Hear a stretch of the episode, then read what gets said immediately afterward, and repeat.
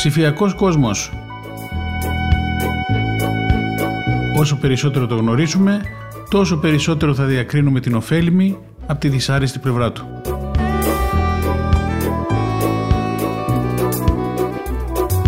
Με τον Νίκο Γκουράρο.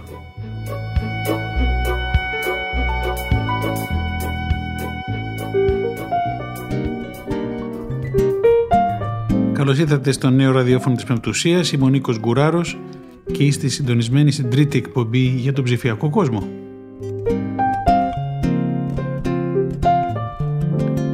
Δεν έπρεπε η τεχνολογία να κάνει τον κόσμο καλύτερο και λιγότερο δυσάρεστο τεχνολογία και ο ψηφιακός κόσμος έχουν αλλάξει σίγουρα τις ζωές και τις συνήθειές μας. Το είπαμε στις πρώτες δύο μας εκπομπές εισαγωγικέ. Παραμελούμε βασικά πράγματα όπως ο ύπνος και εκτιθέμεθα σε κρίσεις πανικού και πίεση. Ο φόβος να μην έχουμε ό,τι καινούριο βγαίνει στην τεχνολογία μας τρελαίνει. Λοιπόν, δείτε τι γίνεται, ειδικά στην Αμερική ή την Κίνα, σιγά σιγά και στην Ελλάδα βέβαια, στα μαγαζιά όταν βγαίνει στην αγορά το καινούριο iPhone. Κάθονται τρεις μέρες απ' έξω με σκηνές για να το πάρουν πρώτοι.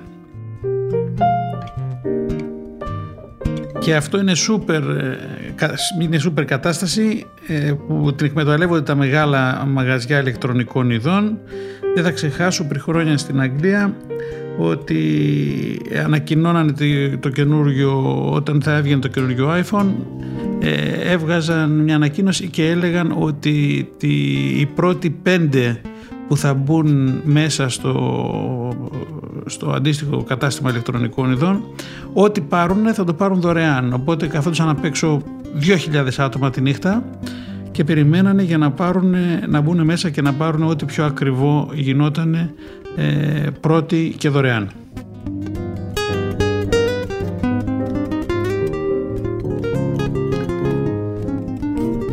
Φοβόμαστε ότι θα κρυθούμε αρνητικά αν δεν είμαστε ενημερωμένοι για τις τελευταίες ταινίες στο Netflix. Ντρεπόμαστε αν δεν ξέρουμε τι γίνεται στο Netflix. Κάνουμε αγώνα για να έχουμε περισσότερα likes στα social media και για να το πετύχουμε πολλές φορές γινόμαστε φεδροί. Μην ξεχνάμε ότι αυτά μένουν. Το πρώτο που κάνει μια εταιρεία όταν κάνεις ε, αίτηση για να βρεις δουλειά και έχουν λάβει το βιογραφικό σου είναι να πάνε να δουν το προφίλ σου στα social media και ο και αλίμονο αν δεν είσαι προσεκτικός.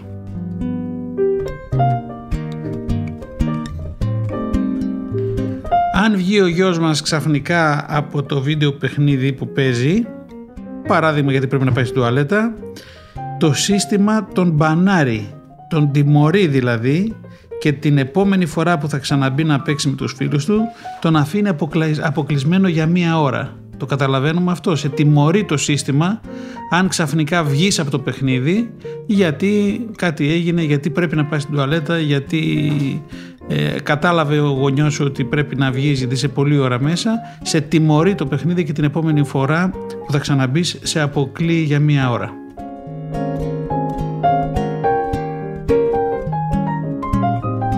Και για να μην πούμε και το άλλο, να το πούμε ότι είναι γνωστό ότι υπάρχουν άνθρωποι οι οποίοι φοράνε πάνες ακράτειας, τα pampers δηλαδή, για να μην χρειαστεί να σηκωθούν από το παιχνίδι για να πάνε στην τουαλέτα.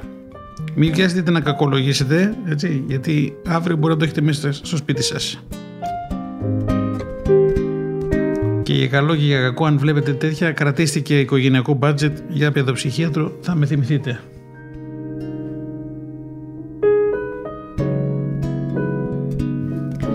Το να ξοδεύουμε χρόνο στο διαδίκτυο έχει γίνει ένα φυσιολογικό κομμάτι της καθημερινής μας ζωής. Ας το πάρουμε χαμπάρι πια και ας μη μας αρέσει το ίντερνετ, είναι σύμφυτο, το είπαμε, το είπαμε και θα το ξαναλέμε πολλές φορές. Αλλά όπως λένε οι φίλοι μας οι Άγγλοι, how much is too much; Τι είδους επιπτώσεις έχει το διαδίκτυο στη σωματική και ψυχική μας κατάσταση; Κυκλοφορεί μια νέα μελέτη που δείχνει ότι ο υπερβολικός χρόνος στο διαδίκτυο μπορεί να αυξήσει τον κίνδυνο για υψηλή πίεση αίματος ενός εφήβου. Η έρευνα έχει δείξει ότι η υπερβολική χρήση του διαδικτύου σχετίζεται με αυξημένο κίνδυνο για την υγεία, εθισμό, άγχος, κατάθλιψη, παχυσαρκία και κοινωνική απομόνωση.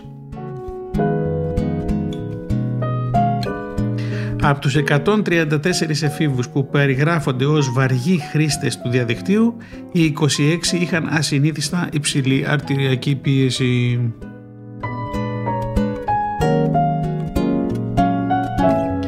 Σήμερα θα πούμε δύο κουβέντες για τον εθισμό. Ε, αν και είναι τρίτη εκπομπή, ε, δεν αρχίζουμε με τα κακά, ας το πούμε έτσι, αλλά είναι κάπως επικίνδυνο επικίνδυνη κατάσταση οπότε με τα θέματα εθισμού οπότε είναι καλό να το αρχίσουμε από τώρα. Υπόσχομαι ότι θα πούμε πάρα πολλά πράγματα καλά για το ψηφιακό κόσμο στο μέλλον αλλά ας αρχίσουμε λίγο με το ότι είναι λίγο επικίνδυνο και πρέπει να προσέξουμε. Σας διαβάζω κάτι. Ο εθισμός στο διαδίκτυο είναι μια σχετικά νέα μορφή εξάρτησης. Προσέχτε εξάρτησης. Αναφέρεται στην περίπτωση όπου το διαδίκτυο αποκτά μεγαλύτερη σημασία και προτεραιότητα στη ζωή σου από τους φίλους την οικογένεια και την εργασία σου κυριαρχεί στην καθημερινότητά σου και είναι ένα στοιχείο της που δεν θέλουμε να αποχωριστείς. Προσέξτε, είναι σημαντική αυτή η περιγραφή. Αν και ο όρος εθισμός στο διαδίκτυο παραμένει αμφιλεγόμενος από την επιστημονική κοινότητα, εν τούτης έχουν αναφερθεί αρκετές περιπτώσεις παιδιών και εφήβων που δαπανούν υπερβολικά πολλές ώρες μπροστά στην οθόνη του υπολογιστή, παίζοντας ηλεκτρονικά διαδικτυακά παιχνίδια, μιλώντας διαδικτυακά σε δωμάτια συνομιλιών ή σε σελίδες κοινωνικής δικτύωσης, ενώ ξεχνούν ή παραμελούν άλλες σημαντικές δραστηριότητες. Το διαδίκτυο έχει την ικανότητα να καλύψει συγκεκριμένες ψυχολογικές ανάγκες σου, προσοχή, ένα από τα χαρακτηριστικά του μέσα είναι ότι σου δίνει τη δυνατότητα να προβάλλεις μια επιθυμητή και όχι την πραγματική εικόνα του εαυτού σου, χωρίς να έχεις περιορισμού και συνέπειες. Η εξάρτηση από το διαδίκτυο μπορεί να είναι το αποτέλεσμα άλλων ψυχικών διαταραχών, όπως κατάθλιψη, αγχώδεις διαταραχές, διαταραχές προσωπικότητας και κοινωνική φοβία.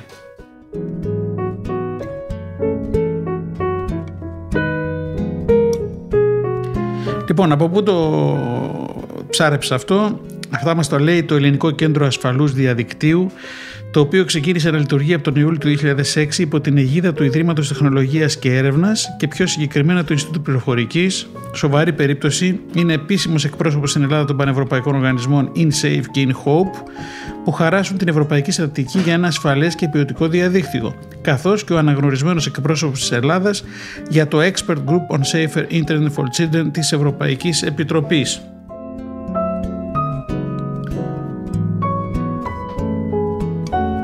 Το Ελληνικό Κέντρο Ασφαλούς Διαδικτύου παρέχει ενημέρωση, βοήθεια και υποστήριξη στους μικρούς και μεγάλους χρήστες του διαδικτύου με την ανάπτυξη τριών, τριών διακριτικών δράσεων. Η πρώτη δράση είναι η στο σελίδα το saferinternetforkids.gr μπορεί κανείς να ενημερωθεί και να τρίσει υλικό σχετικό με την ασφαλή χρήση του ίντερνετ και τη χρήση των κοινωνικών δικτύων με το οποίο μπορεί με τη σειρά του να ενημερώσει διαδραστικά παιδιά και νέους κάθε ηλικίας. Έχετε στο μυαλό σας το, αυτό το site saferinternetforkids.gr θα πούμε πολλά πράγματα μέσα από το συγκεκριμένο site σήμερα.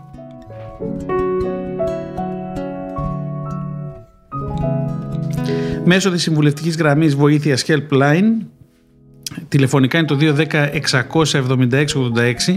και μέσω του στεχώρου ε, www.help.pavlaline.gr Ψυχολόγοι ειδικοί παρέχουν υποστήριξη και συμβουλές για εξειδικευμένα θέματα που σχετίζονται με την υπερβολική ενασχόληση στο διαδίκτυο, τον διαδικτυακό εκφοβισμό, τον bullying, ε, την έκθεση σε ακατάλληλο περιεχόμενο και άλλους προβληματισμούς σχετικά με τη χρήση του διαδικτύου, του κινητού τηλεφώνου και των διαδικτυακών παιχνιδιών.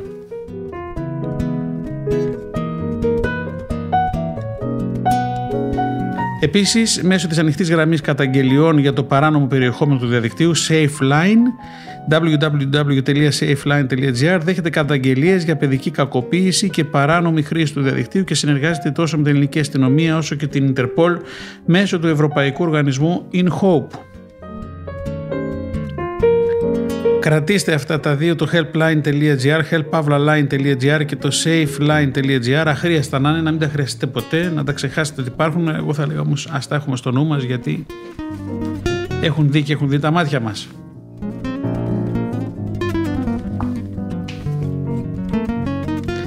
Λοιπόν, τι μας λέει το Ελληνικό Κέντρο Ασφαλούς Διαδικτύου; Διαβάζω από την σελίδα safeinternet4kids.gr Ποιες είναι οι προειδοποιητικές ενδείξεις για τον εθνισμό στο διαδίκτυο; Ακούστε τα, είναι πάρα πολύ σημαντικό αυτά. Νομίζουμε ότι τα ξέρουμε, αλλά μας αρέσει που ειδικοί τα έχουν ε, περιγράψει σε αυτό το site, σας τα διαβάζω. Αδυναμία του ατόμου να σταματήσει τη δραστηριότητα ή ανεπιτυχής προσπάθειες να μειώσει ή να ελέγξει το χρόνο ενασχόλησης με το διαδίκτυο. Επιθυμία να περνά όλο ένα και περισσότερο χρόνο στο διαδίκτυο και περισσότερο από αυτό που είχε αρχικά προγραμματιστεί. Του λες δηλαδή θα είσαι μία ώρα μέσα, αυτός κάθεται μία μισή. Σκέψεις για προηγούμενες online δραστηριότητες ή αναμονή της επόμενης δραστηριότητες online. Όλη την μέρα το μυαλό είναι στο τι έκανα πριν, τι θα κάνω μετά. Χρήση του διαδικτύου για όλο και περισσότερο χρονικό διάστημα προκειμένου να ικανοποιηθεί. Δηλαδή το μυαλό μου είναι συνέχεια στο πώς θα είμαι μέσα στο web παραμέληση και απομόνωση από την οικογένεια και τους φίλους και διακίνδυνευση απώλειας σημαντικών σχέσεων ή εκπαιδευτικών ευκαιριών και μείωση των σχολικών επιδόσεων. Έτσι, ξεχνάω τους φίλους μου, ξεχνάω την οικογένειά μου, το είπαμε και πριν, φοράω πάμπερ και κάθομαι μπροστά στο παιχνίδι γιατί μόνο εκεί τη βρίσκω. Συναισθηματικό κενό, ανία, ανησυχία, άσχημη διάθεση, επιθετικότητα όταν δεν είναι online ή όταν προσπαθεί να περιορίσει τη χρήση. Όταν τα δούμε αυτά, χτυπάμε καμπανάκι.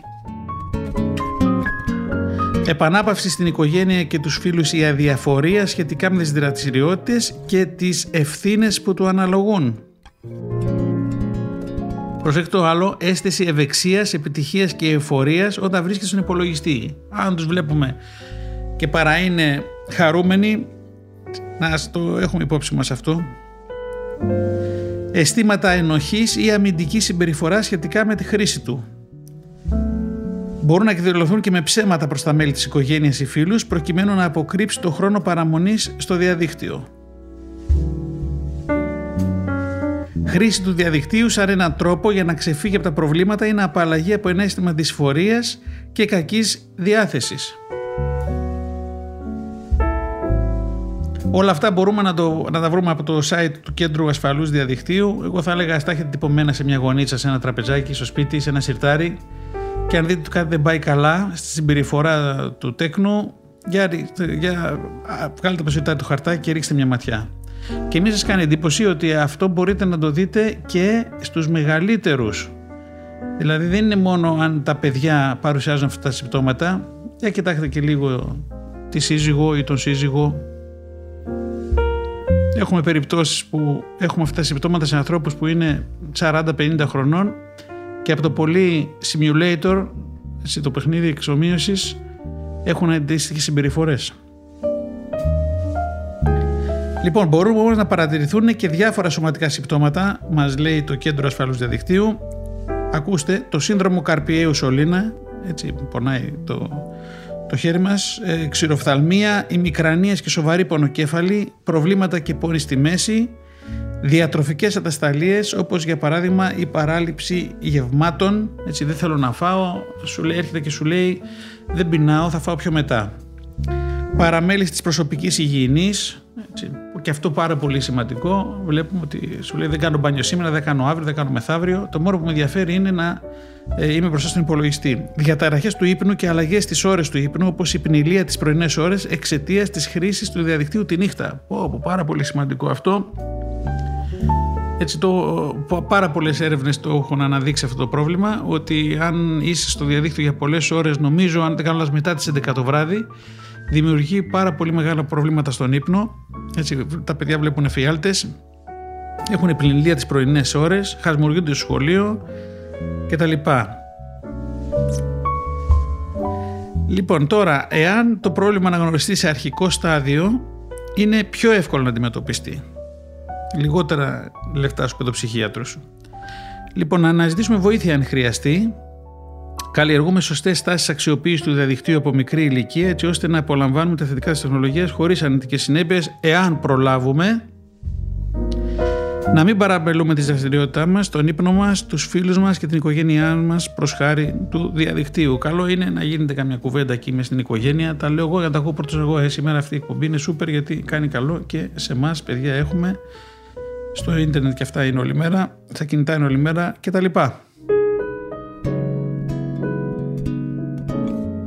Λοιπόν, ερευνητές από το Henry Ford Hospital στο Detroit διαπίστωσαν ότι οι έφηβοι που περνούσαν τουλάχιστον 14 ώρες την εβδομάδα στο διαδίκτυο είχαν αυξησμένη αρτηριακή πίεση. Το λένε και οι γιατροί πια. Ο διαδικτυακός εκφοβισμός κύριος λόγος επαφής με τις, γραμμέ, με τις γραμμές βοήθειας του InSave, του Ελληνικού Κέντρου Ασφάλειας του Διαδικτύου, κατά τη διάρκεια της καραντίνας. Τα τηλέφωνα βαράγανε συνέχεια, προσέχτε, για διαδικτυακό bullying. 25% αύξησης στις κλήσεις προς το δίκτυο γραμμών βοήθειας του InSave κατά την περίοδο της καραντίνας τότε Απρίλιος-Ιούνιος 2020 η αύξηση του αριθμού των κλήσεων αντικατοπτρίζει τα προβλήματα και τις ανησυχίες που προκύπτουν από την αυξημένη χρήση τεχνολογίας, των μέσων κοινωνικής δικτύωσης και γενικότερα των διαδικτυακών υπηρεσιών τη συγκεκριμένη περίοδο. Κλειστήκαν οι πιτσαρικάδες και εμεί όλοι μέσα. Έτσι, πολλές ώρες στο διαδίκτυο, πολλές ώρες στα παιχνίδια και κατακόρυφη αύξηση του διαδικτυακού bullying. Το δίκτυο γραμμών βοήθειας του UNICEF δέχτηκε συνολικά τους συγκεκριμένους τρεις μήνες 19.000 κλήσεις. Ο κύριος λόγος επικοινωνίας με τις γραμμές παρέμεινε ο διαδικτυακός εκφοβισμός 16%, ενώ τα ποσοστά κλήσεων που αφορούν άλλα ζητήματα παρέμειναν σε μεγάλο βαθμό αμετάβλητα τις προηγούμενες περίοδους αναφοράς, με μόνο μερικές μικρές διακυμάνσεις.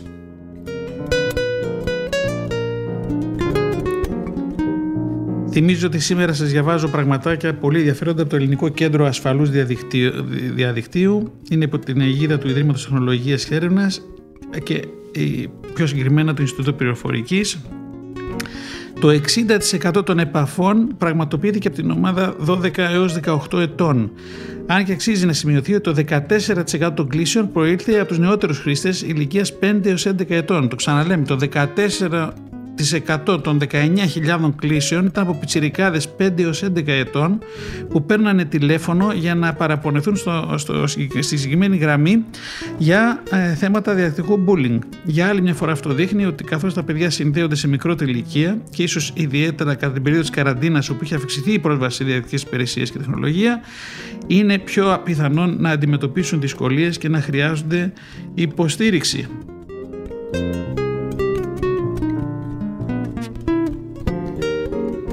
Δεν είναι μόνο η καραντίνα, έχετε τα μάτια σας ανοιχτά, έχουμε πολλές περιπτώσεις. Τώρα μία μου έρχεται στο μυαλό μου ε, με μια συγκεκριμένη κοπέλα η οποία ε, δεχόταν επί δύο χρόνια bullying μέσα από το Messenger Κάποιοι... Και για ποιο λόγο δεχόταν το bullying, γιατί ε, τα είχε σπάσει με μια άλλη φίλη. Δηλαδή, μία φίλη δεν ήθελε την άλλη φίλη, την έκοψε από την παρέα. Η μία φίλη έβαλε διάφορα καλά παιδιά να την απελούν μέσα από το Messenger. Αυτή δεν το έλεγε στους γονείς, της πέρασαν δύο χρόνια.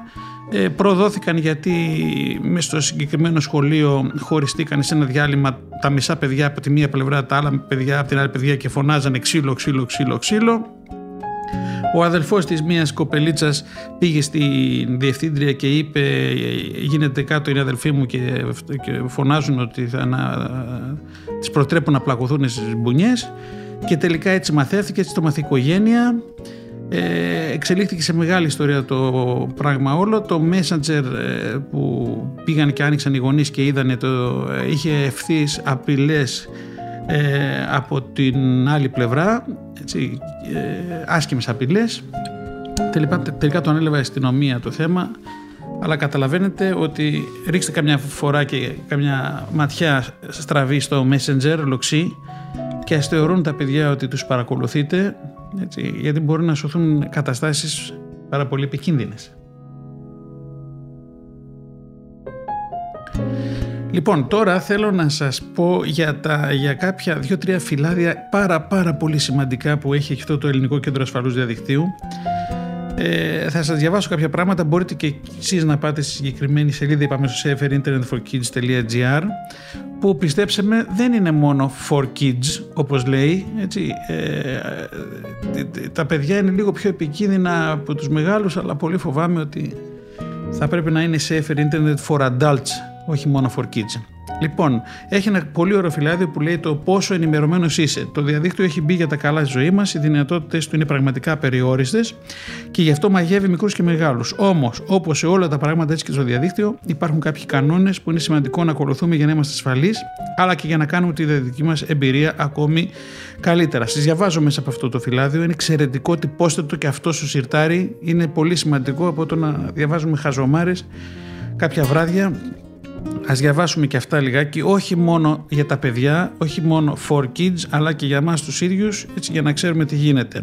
Λοιπόν, ας δούμε λοιπόν τι μας λέει ε, το Κέντρο Ασφάλειας του Διαδικτύου ε, για το τι πρέπει να προσέχουμε μικροί και μεγάλοι όταν είμαστε συνδεδεμένοι. Πρώτον, η ιδιωτικότητα, προσωπικά δεδομένα. Πρέπει να γνωρίζω ότι με τον όρο προσωπικά δεδομένα εννοούμε οποιαδήποτε πληροφορία με χαρακτηρίζει, δηλαδή πού μένω, τι μου αρέσει να κάνω κτλ. Προσέχω πάρα πολύ ποια προσωπικά μου δεδομένα μοιράζομαι στο διαδίκτυο και με ποιους είναι σημαντικό να μην δημοσιοποιώ πληροφορίες με τις οποίες θα μπορούσε κάποιος να με εντοπίσει στο πραγματικό κόσμο. Δηλαδή, τέτοιες πληροφορίες είναι ο τόπος διαμονής μου, σε ποιο σχολείο πηγαίνω, κάποια φωτογραφία στην οποία φαίνεται το σχολείο με το σπίτι μου, σε ποια μέρη συχνάζω κτλ.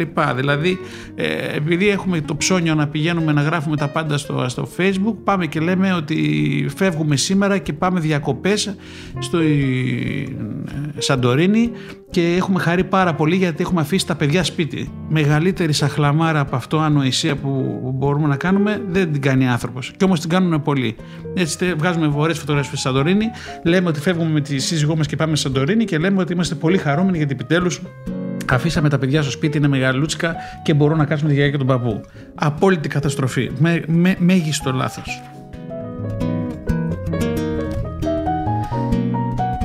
Έχουμε την ανάγκη να μοιραζόμαστε τα συναισθήματά μας. Το είπαμε και αυτό έτσι. Είναι πολύ σημαντικό όμως να μην το κάνουμε στο διαδίκτυο. Κάποιος μπορεί να το εκμεταλλευτεί αυτό αρνητικά παρά να με βοηθήσει. Θυμάμαι ότι όταν γράφω στο διαδίκτυο, είτε σε κάποια σελίδα κοινωνικής δικτύωσης είτε σε κάποιο blog, είναι σαν να γράφω σε μια μεγάλη εφημερίδα. Μπορούν να το διαβάσει χιλιάδες κόσμος. Μην το ξεχνάμε αυτό, μην το ξεχνάμε. Όχι μόνο οι μικροί και οι μεγαλύτεροι και οι γιαγιάδες και οι παππούδες που τώρα έχουν μπει γερά στα ταμπλετάκια, στα facebook και σε όλα αυτά και δεν καταλαβαίνουν ότι πραγματικά τους διαβάζει πολλοί κόσμος.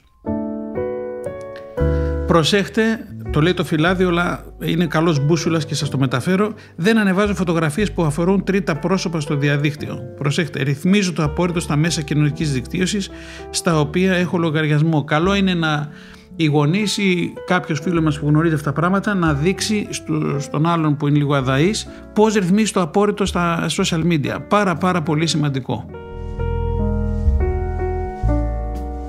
Δεν θα το ξεχάσω, πριν πολλά χρόνια ήμουνα σε ένα μεγάλο συνέδριο στην Αμερική, παγκόσμιο συνέδριο και συζητούσαμε εκεί για τα κοινωνικά δίκτυα και μας δείξανε ε, κάποια απίστευτα παραδείγματα το τι, πώς δουλεύουν ε, οι φωτογραφίες ειδικά των παιδιών στο διαδίκτυο. Είμαστε εκκλησιαστικό ραδιόφωνο, φοβάμαι να σας πω κάποια πράγματα, ό,τι μπορείτε να φανταστείτε, φανταστείτε το, αλλά είναι πάρα πολύ επικίνδυνο να σηκώνεις ε, φωτογραφίες των παιδιών σου, ιδιαίτερα όταν είναι ε, νεότερης ηλικίας και ιδιαίτερα όταν είναι στα μπάνια, στις διακοπές κτλ. χρησιμοποιούνται από ε, πολύ επικίνδυνες καταστάσεις ε, το θυμάμαι αυτό το γεγονός που μόλις βγήκαμε από την αίθουσα εκείνος, εκείνο το μεγάλο συνέδριο στη Νέα Υόρκη, ε, κατευθείαν πήγαμε όλοι στους, ε, στα λάπτοπς που είχαμε πρόσβαση στο διαδίκτυο και πήγαμε και κατεβάσαμε όλες τις φωτογραφίες από τα παιδιά μας. Και από τότε σας το λέω μέχρι σήμερα εγώ προσωπικά δεν έχω βάλει ποτέ ε, τις φωτογραφίες των παιδιών ε, στο, ε, στο facebook. Και ε, αν και έχω φίλους που το συνεχίζουν και το κάνουν ε, εκλυπαρώ μην το κάνετε, μην το κάνετε, μην το κάνετε είναι επικίνδυνο, είναι ωραία είναι ωραία να σηκώνεις να λες τις επιτυχίες των παιδιών έτσι και εμείς προσπαθούμε να μην το κάνουμε αλλά μην βάζετε φωτογραφίες των παιδιών στο διαδίκτυο. Είναι επικίνδυνο, το λέω πρώτος εγώ για να τα ακούω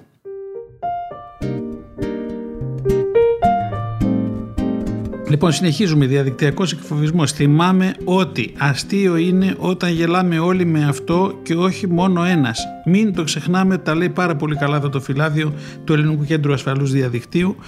Ο διαδικτυακός εκφοβισμός, το bullying, έτσι, είναι μια πολύ επικίνδυνη, το web bullying, είναι μια πολύ επικίνδυνη πράξη με μακροχρόνιες και τραυματικές συνέπειες για το παιδί που το βιώνει, αλλά και για το παιδί που το παρατηρεί. Προσέχτε πάρα πολύ σημαντικό αυτό. Εάν μοιραστώ ή κοινοποιήσω ή δηλώσω ότι μου αρέσει κάποιο μήνυμα, βίντεο, φωτογραφία που εκφοβίζει κάποιο παιδί, τότε ουσιαστικά παίρνω και εγώ μέρος στον εκφοβισμό. Δεν δίνουμε ποτέ τους κωδικούς μας σε κανέναν. Βασικό αυτό ρε παιδιά. Δεν στέλνουμε μηνύματα όταν είμαστε θυμωμένοι. Όταν έχουμε πάρει ανάποδες καλύτερα είναι να μην στέλνουμε μηνύματα. Και το σημαντικότερο από όλα δεν απαντάμε στα εκφοβιστικά μηνύματα, στο bullying. Το, το αμέσως επόμενο βήμα, εδώ μας προτείνουν οι ειδικοί του Ελληνικού Κέντρου Ασφαλούς Διαδικτύου, είναι μπλοκάρουμε την πρόσβαση του αποστολέα. Έτσι. Και άμα δεν το ξέρουμε εμείς να το κάνουμε αυτό, φωνάζουμε τη μητέρα, τον πατέρα ή τον φίλο που τα γνωρίζει αυτά και κάνεις μπλοκ στον αποστολέα που σου στείλε το bullying μήνυμα. Και μη φοβηθούμε, ρε παιδιά, αναφέρουμε, να αναφέρουμε το πρόβλημά μας στους γονείς ή σε άλλους ενηλίκους που εμπιστευόμαστε, γιατί μπορεί να εξελιχθεί σε τρομακτικό πρόβλημα. Λοιπόν, το άλλο πράγμα τι είναι, ο εθισμός με την έννοια της υπερβολικής ενασχόλησης. Έτσι, υπερβολική ενασχόληση με το διαδίκτυο, παιχνίδια, κοινωνικά δίκτυα κλπ. μπορεί να οδηγήσει στον εθισμό, στο σημείο δηλαδή εκείνο που κάποιο παιδί ή έφηβος παραμελεί τα ενδιαφέροντά του. Τα χόμπι δηλαδή, τους φίλους, την οικογένειά του, τις υποχρεώσεις του, το σχολείο, προκειμένου να περνάω στο δυνατό περισσότερο χρόνο στο διαδίκτυο. Άρα, ποιο είναι το guideline, δεν παραμελώ τι υποχρεώσεις μου, τα αγαπημένα μου πρόσωπα ή τα ενδιαφέροντά μου προς χάρη του διαδικτύου. Εάν κάποιος φίλος παρουσιάζει τέτοια συμπεριφορά, ε, προσπαθώ να τον βοηθήσω αν είμαι και εγώ πραγματικός φίλος.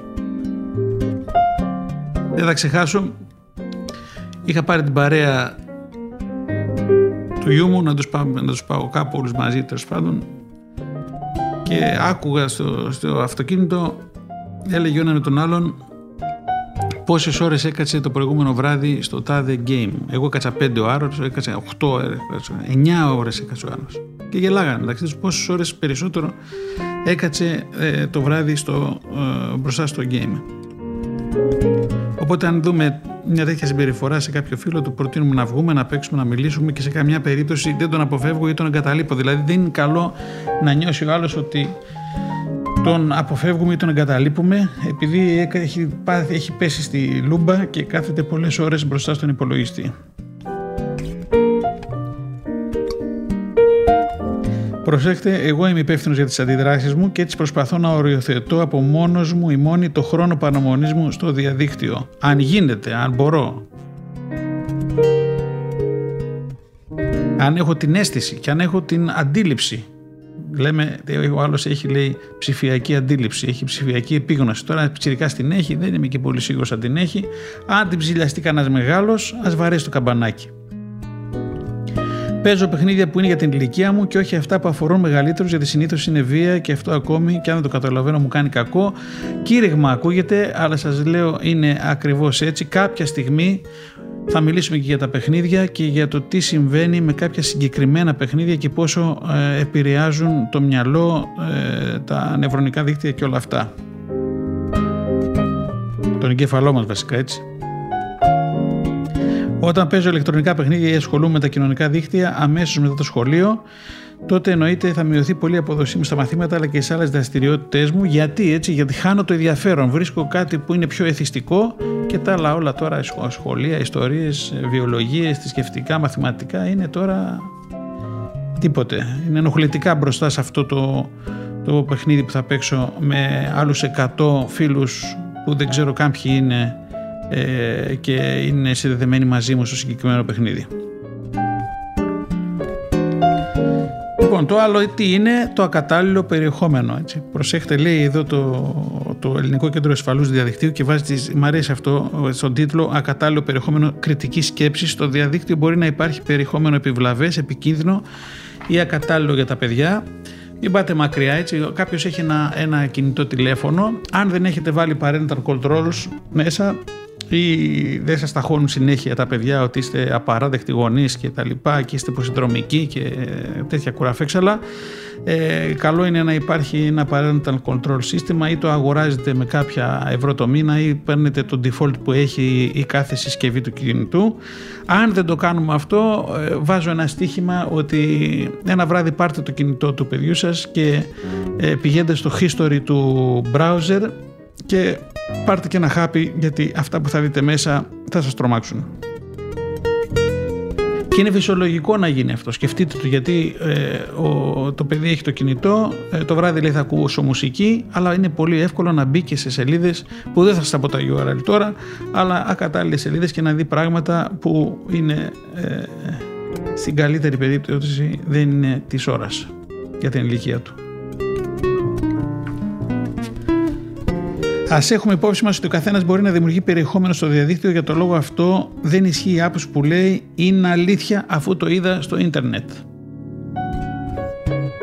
Το είπαμε και στην αρχή, θα το κάνουμε ειδική εκπομπή για τους influencers και για τους μη influencers και αυτούς που νομίζουν ότι είναι influencers, αλλά οποιοδήποτε επικραμένος μπορεί να φτιάξει περιεχόμενο και να δείξει πράγματα που ε, τα θεωρεί ε, ο άλλος που τα βλέπει ότι έτσι είναι, ότι αυτό είναι το φυσιολογικό, ότι αυτό είναι αλήθεια.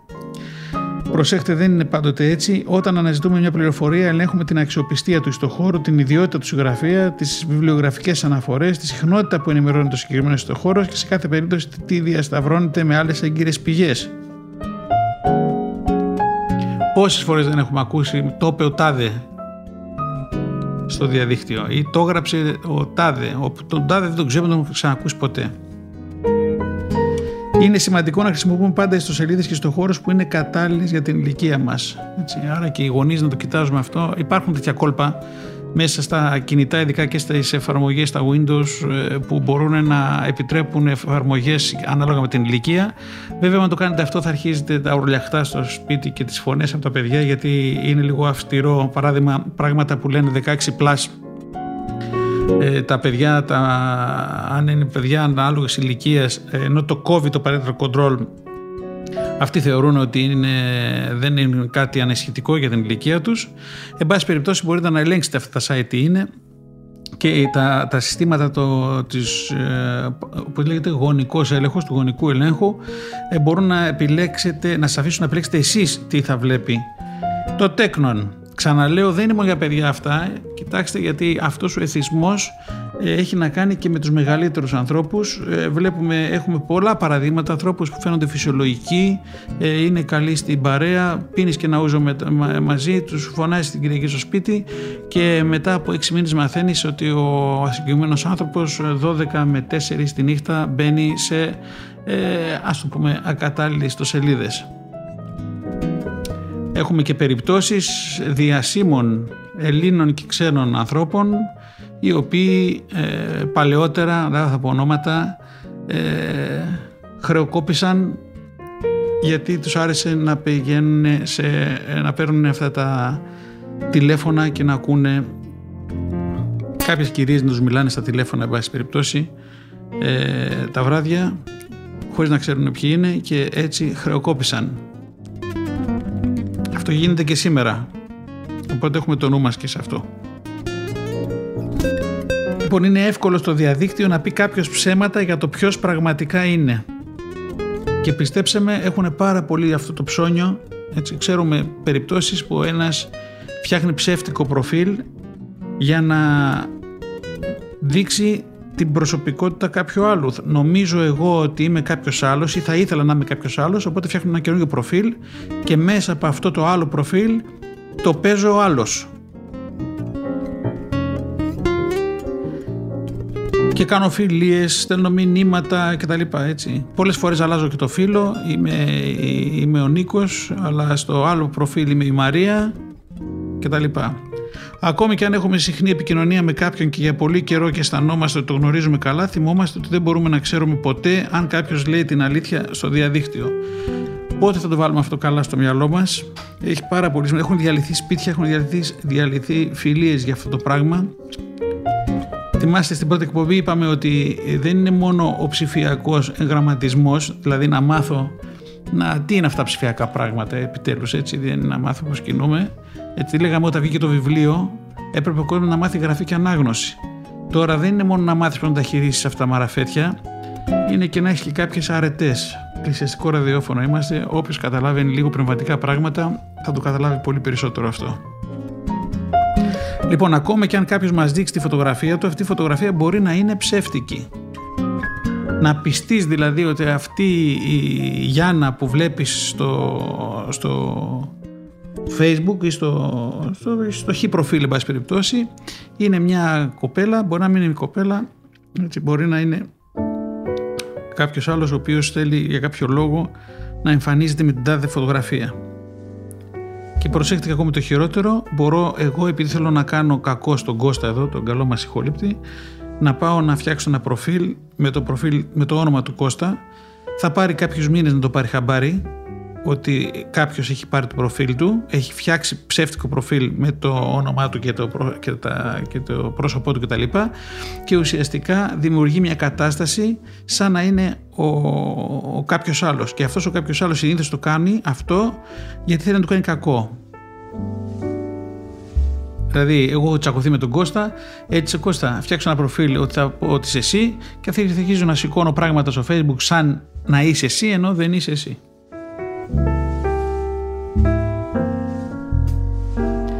Δεν κανονίζουμε συναντήσεις με ανθρώπους που στην ουσία δεν γνωρίζουμε, ακόμη και αν έχουμε γίνει φίλοι στο διαδίκτυο. Κάποιος που δεν έχουμε δει ποτέ στον πραγματικό κόσμο παραμένει ένας ξένος. Υπάρχουν πάρα πάρα πολλά πάρτι που ετοιμάζονται τέτοια. Έτσι κάνω ένα group, μαζεύω 10 φίλους, τώρα φίλους δίθεν φίλους και αποφασίζουμε όλοι να βρεθούμε στην πλατεία της Αγίας Παρασκευής. Και εκεί αρχίζουν όλα τα κόλπα. Λοιπόν, άλλο ένα τελευταίο πραγματάκι, είτε ένα τελευταίο πράγμα που μας λέει το Ελληνικό Κέντρο Ασφαλούς Διαδικτύου. Σας διαβάζω. Τα φυλάδια αυτά θα τα βρείτε εκεί στο saferinternetforkids.gr. Ξαναλέω, δεν είναι μόνο for kids, είναι και για μεγαλύτερους. Έτσι, το λεγόμενο sexting, μη φοβόμαστε να τις πούμε αυτές τις λέξεις, είναι η αποστολή μηνυμάτων ή φωτογραφιών προκλητικού περιεχομένου μέσω κινητού τηλεφώνου, SMS δηλαδή, υπηρεσιών άμεσης ανταλλαγής μηνυμάτων ή chat ή μέσω των social media. Λοιπόν, πρέπει να έχουμε στο μυαλό μας ότι το sexting μπορεί να έχει σοβαρές νομικές συνέπειες, καθώς είναι παράνομη διαδικασία της παραγωγής ή της διανομής σεξουαλικών φωτογραφιών που αφορούν ανηλίκους. Εκτός από το ψώνιο που μπορεί να έχει ο καθένας και να στέλνει τέτοιες φωτογραφίες, προσέχτε, είναι και απειλή για τρίτους. Δηλαδή, εγώ τσακώνομαι με την τάδε κοπέλα στο σχολείο ή στο πανεπιστήμιο ή στο σπίτι μου ή στο δεν ξέρω και εγώ πού και ε, έχω βρει μια φωτογραφία λίγο περίεργη, τη στέλνω παντού και λέω κοιτάξτε αυτή είναι η τάδε. Όσο και αν εμπιστεύομαι τον παραλήπτη, η φωτογραφία μήνυμα που στέλνω μέσω διαδικτύου κινητού τηλεφώνου φεύγει από τον έλεγχό μου για πάντα. Δηλαδή μετά τέλος, την κάτσαμε, έφυγε, το έστειλα το μήνυμα, δεν γυρίζει πίσω το μήνυμα. Δεν σβήνεται το μήνυμα προσέχτε στις περισσότερες πλατφόρμες. Δεν σβήνεται. Οπότε σήμερα με έχει τσαντήσει η φίλη μου και θα της θέλω να κάνω κακό με μια φωτογραφία από την παραλία και να τη στείλω παντού. Έτσι, και από εκεί και πέρα αρχίζει το μεγάλο πρόβλημα. Άμα είναι ιδιαίτερα κατα... ακατάλληλη η φωτογραφία, δημιουργώ μεγάλο ζήτημα. Δεν μπορώ να πάρω πίσω το λάθος που έκανα. Η φωτογραφία, βίντεο, μήνυμα μπορεί να διανεμηθεί σε άπειρους ανθρώπους πάρα πολύ γρήγορα, ενώ πολύ δύσκολα επανακτούμε τον έλεγχό της. Δεν αποθηκεύω φωτογραφίες στο κινητό μου ή στο διαδίκτυο που δεν θα ήθελα να δουν οι γονείς μου, οι καθηγητές μου, οι φίλοι μου κτλ. Κάποτε είχα ρωτήσει ένα πνευματικό για αυτά τα πράγματα και είχε πει το πάρα πολύ απλό μην κάνεις τίποτα στο διαδίκτυο αν δεν, αν, μην κάνεις τίποτα στο διαδίκτυο από αυτά που δεν θα έκανες αν εκείνη την ώρα ήταν δίπλα σου ο ίδιος ο Χριστός. Πάρα πολύ σημαντικό αυτό, τουλάχιστον για αυτούς τους ανθρώπους που είναι, που είναι στην Εκκλησία.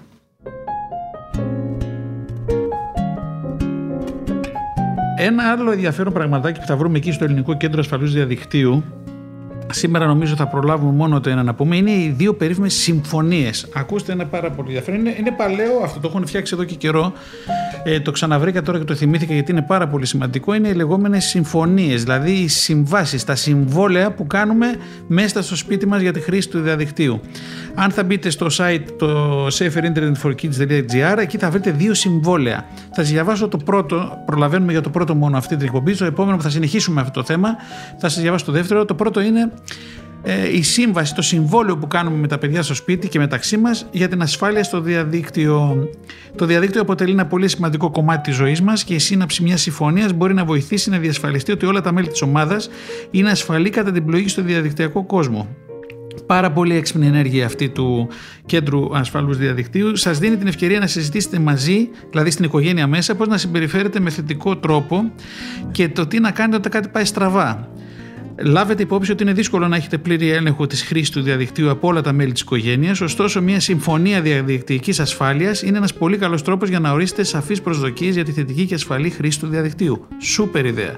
Σημειώστε ότι αυτή η συμφωνία σας βοηθά να στηρίξετε τα νεαρά μέλη της ομάδας σας, να παραμείνουν ασφαλείς στο διαδίκτυο και δεν πρέπει ποτέ να τη χρησιμοποιείτε στη θέση μιας πολιτικής προστασίας ή αποδεκτής πολιτικής χρήσης του διαδικτύου.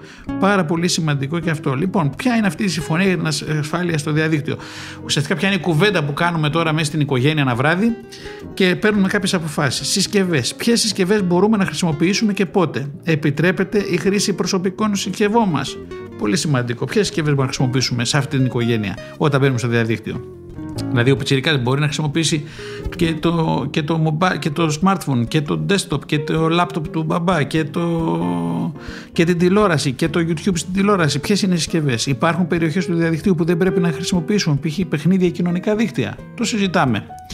Πόσο χρόνο μπορούμε να περάσουμε στο διαδίκτυο ή σε μια συσκευή; Το είπαμε και την άλλη φορά. Εδώ θα έχει, είναι μεγάλη πλάκα η συζήτηση πολύ σοβαρή. Πόσα, τι όρια βάζουμε δηλαδή μέσα στην οικογένεια; Για να χρησιμοποιήσουμε το διαδίκτυο ή μια συγκεκριμένη συσκευή πρόσβασης στο διαδίκτυο. Και όχι με το διαδίκτυο και η τηλεόραση. Πια η τηλεόραση είναι smart TV, έτσι. Έχει τα πάντα ότι έχει στο κινητό από πλευράς ειδικά ταινιών κτλ. Το έχεις και, στο, και στην τηλεόραση. Τι κάνουμε να εμφανιστεί μια ειδοποίηση σε μια συσκευή; Δηλαδή κάτι κάνεις περίεργο ή δεν είναι περίεργο, αλλά σου έρχεται ένα μηνυματάκι.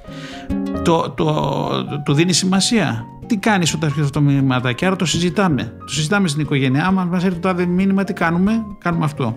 Για παράδειγμα, δεν κάνουμε κλικ στην επιλογή αποδοχή πριν συμβουλευτούμε ένα ενήλικα. Δηλαδή, σου λέει κάτι το σύστημα, ε, θέλει να κάνεις αυτό και λέει, έχει ένα κουμπάκι, λέει αποδοχή. Και πάει ο Πιτσυρικά και πατάει υποδοχή. Πολλές φορές τα κουμπάκια αυτά είναι στην αγγλική γλώσσα. Μερικοί ξέρουν αγγλικά, άλλοι δεν ξέρουν. Ε, εκεί γίνεται μεγάλη πλάκα με τους μεγαλύτερους στην ηλικία ή με, και με τους εθισμένους μεγαλύτερους στην ηλικία. Πατάνε εύκολα το accept και γίνεται χάος μετά. Πότε είναι εφικτό λοιπόν να κάνουμε λήψη αρχείων, παιχνιδιών ή εφαρμογών; Πολλές φορές έχουμε παράπονα γιατί δεν με αφήνει να κατεβάσω το ένα, να κατεβάσω το άλλο, να κατεβάσω το τρίτο.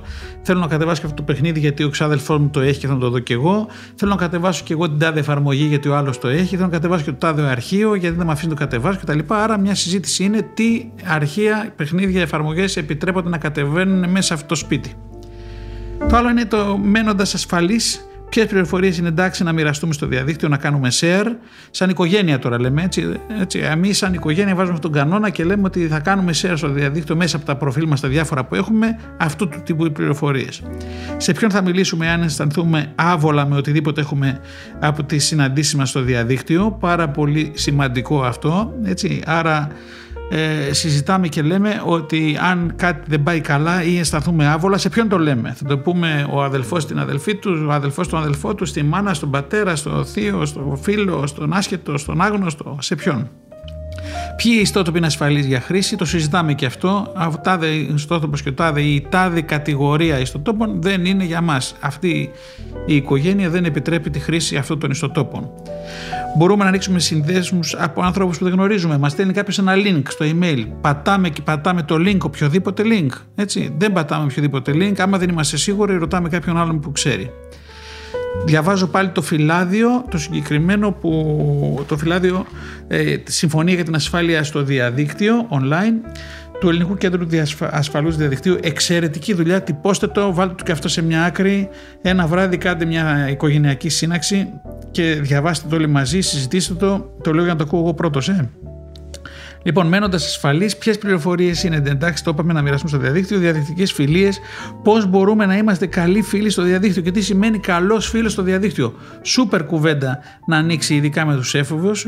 Τι σημαίνει να, έχει, να είσαι καλός φίλος στο διαδίκτυο, με ποιον καταρχήν φίλος πιανού είσαι, έτσι, και τι σημαίνει να είσαι καλός φίλος αυτού του φίλου που νομίζεις ότι είσαι φίλος; Τι θα κάνουμε αν λάβουμε τρομακτικά ή εκφοβιστικά μηνύματα, πάρα πολύ σημαντικό, πάρα πολύ σημαντικό έτσι, ε, να καταλάβουμε ότι όταν μας στέλνουν ε, ε, φοβιστικά μηνύματα, μας κάνουν bullying διαδικτυακό, το είπαμε και πριν, το πρώτο πράγμα είναι να το πούμε, μην φοβηθούμε, μην φοβηθούμε να το πούμε. Μην φοβηθούμε ότι ο δικός μας άνθρωπος θα πάει να κάνει κάτι κακό επειδή μάθαμε ότι έγινε αυτό. Να το πούμε, να το πούμε ό,τι και να είναι. Είναι σημαντικό να το πούμε, θα σώσουμε καταστάσεις πολύ πολύ άσχημες.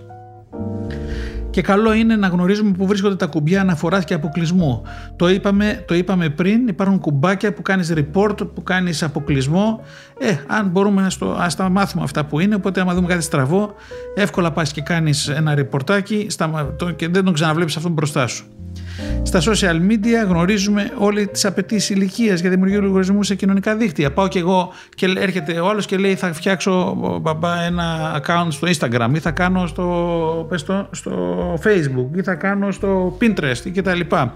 Έτσι, τι ηλικίας πρέπει να είμαι για να μπορώ να κάνω το account; Έτσι πάει ο Πιτσυρικά και βάζει ότι είναι 18 plus, οπότε μπορεί να το κάνει. Έτσι, αν πας και γράψεις ότι είσαι 13, δεν σε αφήνει να το κάνεις. Ή σου κόβει συγκεκριμένα πράγματα. Οπότε αρχίζει ο πανικός. Άρα, καλό είναι να γνωρίζουμε ότι σε ανάλογα ποια ηλικία είμαστε, αν μπορούμε να ανοίξουμε account στο Facebook, αν γράψουμε την πραγματική μας ηλικία ή στα κοινωνικά δίκτυα γενικότερα. Ποιος μπορεί να δημοσιεύσει εικόνες και βίντεο στο διαδίκτυο. Δηλαδή, σαν οικογένεια το λέμε, μπορούμε να εμφανίζουμε εικόνες και βίντεο στο δίκτυο μέσα από την οικογένειά μας ή αν δεν είναι από το βίντεο δικά μας και είναι τρίτον μπορούμε να το κάνουμε. Καλό είναι να γίνει μια κουβέντα αυτή. Γνωρίζουμε γιατί είναι σημαντικό να έχουμε ιδιωτικό λογαριασμό και πώς να το ορίσουμε. Τι σημαίνει να έχεις private account; Καλό είναι να το καταλάβει κάποιος. Εγώ νομίζω ότι όσο κάνουμε αυτές τις κουβέντες ενδοοικογενειακά, αρχίζει και την ψηλιάζεται και ο νεότερος στην ηλικία ότι ε, είναι ενδιαφέρον όλο αυτό το περιβάλλον και πρέπει να προσέχω έτσι τόσο απλά. Ποιες πληροφορίες είναι εντάξει να μοιραστούμε με την ομάδα μας, προσέχετε με την ομάδα μας, με τον group που κάνουμε, έτσι. Π.χ. όνομα, τοποθεσία, ονόματα μελών, δηλαδή έχω μια ομάδα ε, για την ομάδα, για τους φίλους που βγαίνω έξω ή για μια ε, σχολική ομάδα μπάσκετ που έχω κάνει ή για μια ομάδα που μας αρέσει να πηγαίνουμε να, με τα σκούτερ και να, να κάνουμε σκούτερ στις πλατείες. Έτσι. Όταν θέλω να, να, να κάνω share, κάνω τα share των, ονόματων, των ονομάτων της ομάδας, κάνω share τα προφίλ των ονομάτων της ομάδας. Εγώ και αλλήμωνο. Θέλει προσοχή και αυτό το συζητάμε στην οικογένεια. Χρησιμοποιούμε διαδικτυακές ομάδες για το σχολείο μας και υπάρχουν κανόνες που πρέπει να ακολουθήσουμε. Δηλαδή πόσο ε, ε, εύκολο είναι, μάλλον πόσο ασφαλές είναι να φτιάξουμε ε, διαδικτυακές ομάδες μέσα από την τάξη μας, μέσα από το σχολείο μας κτλ. Έτσι και να, μην, να, και να προσέξουμε το πώς το κάνουμε αυτό. Πάρα πολύ σημαντικό. Τελειώνουμε ε, με κάποιες συμβουλές για το συγκεκριμένο θέμα της ασφάλειας στο διαδίκτυο από το Ελληνικό Κέντρο Ασφαλούς Διαδικτύου. Προσπαθήστε να επικεντρωθείτε στην προώθηση της θετικής συμπεριφοράς και των θετικών επιλογών που θα έχουν αντίκτυπο σε άλλους. Έτσι. Προσέχετε την προώθηση της θετικής συμπεριφοράς και θετικών επιλογών που θα έχουν αντίκτυπο σε άλλους. Ορίστε σαφή όρια σχετικά με το τι μπορεί να μην είναι ασφαλέ ή κατάλληλο στο διαδίκτυο. Πάρα, πάρα πολύ σημαντικό αυτό. Συμπεριλάβετε όλα τα μέλη της ομάδας σας και βεβαιωθείτε ότι όλοι είναι ικανοποιημένοι με τη συμφωνία. Στην συγκεκριμένη περίπτωση, μιλάμε για την ομάδα στην οικογένειά μας ή και μια ομάδα φίλων, εν πάση περιπτώσει. Αναθεωρήστε τις συμφωνίες στο μέλλον για να βεβαιωθείτε ότι αντανακλά τις τρέχουσες ανάγκες της ομάδας σας. Έτσι, άρα ε, τα είπαμε φέτος αυτά. Ε, μεγαλώσαμε, πέρασαν δύο χρόνια, ε, κάνουμε καινούργια πράγματα, υπάρχουν καινούργια παιχνίδια, υπάρχουν καινούργιες συμπεριφορές, υπάρχουν καινούργια προβλήματα, έχουν αλλάξει πράγματα μες στην οικογένεια, έχουν αλλάξει ε, συνθήκες, ε, αναγκαστικά θα αλλάξουν και τα όρια, θα αλλάξουν κάποιοι κανόνες, άρα ξαναπαίρνουμε αυτό το χαρτί από το σιτάρι και ξανακάνουμε την κουβέντα της συμφωνίας του ασφαλούς διαδικτύου.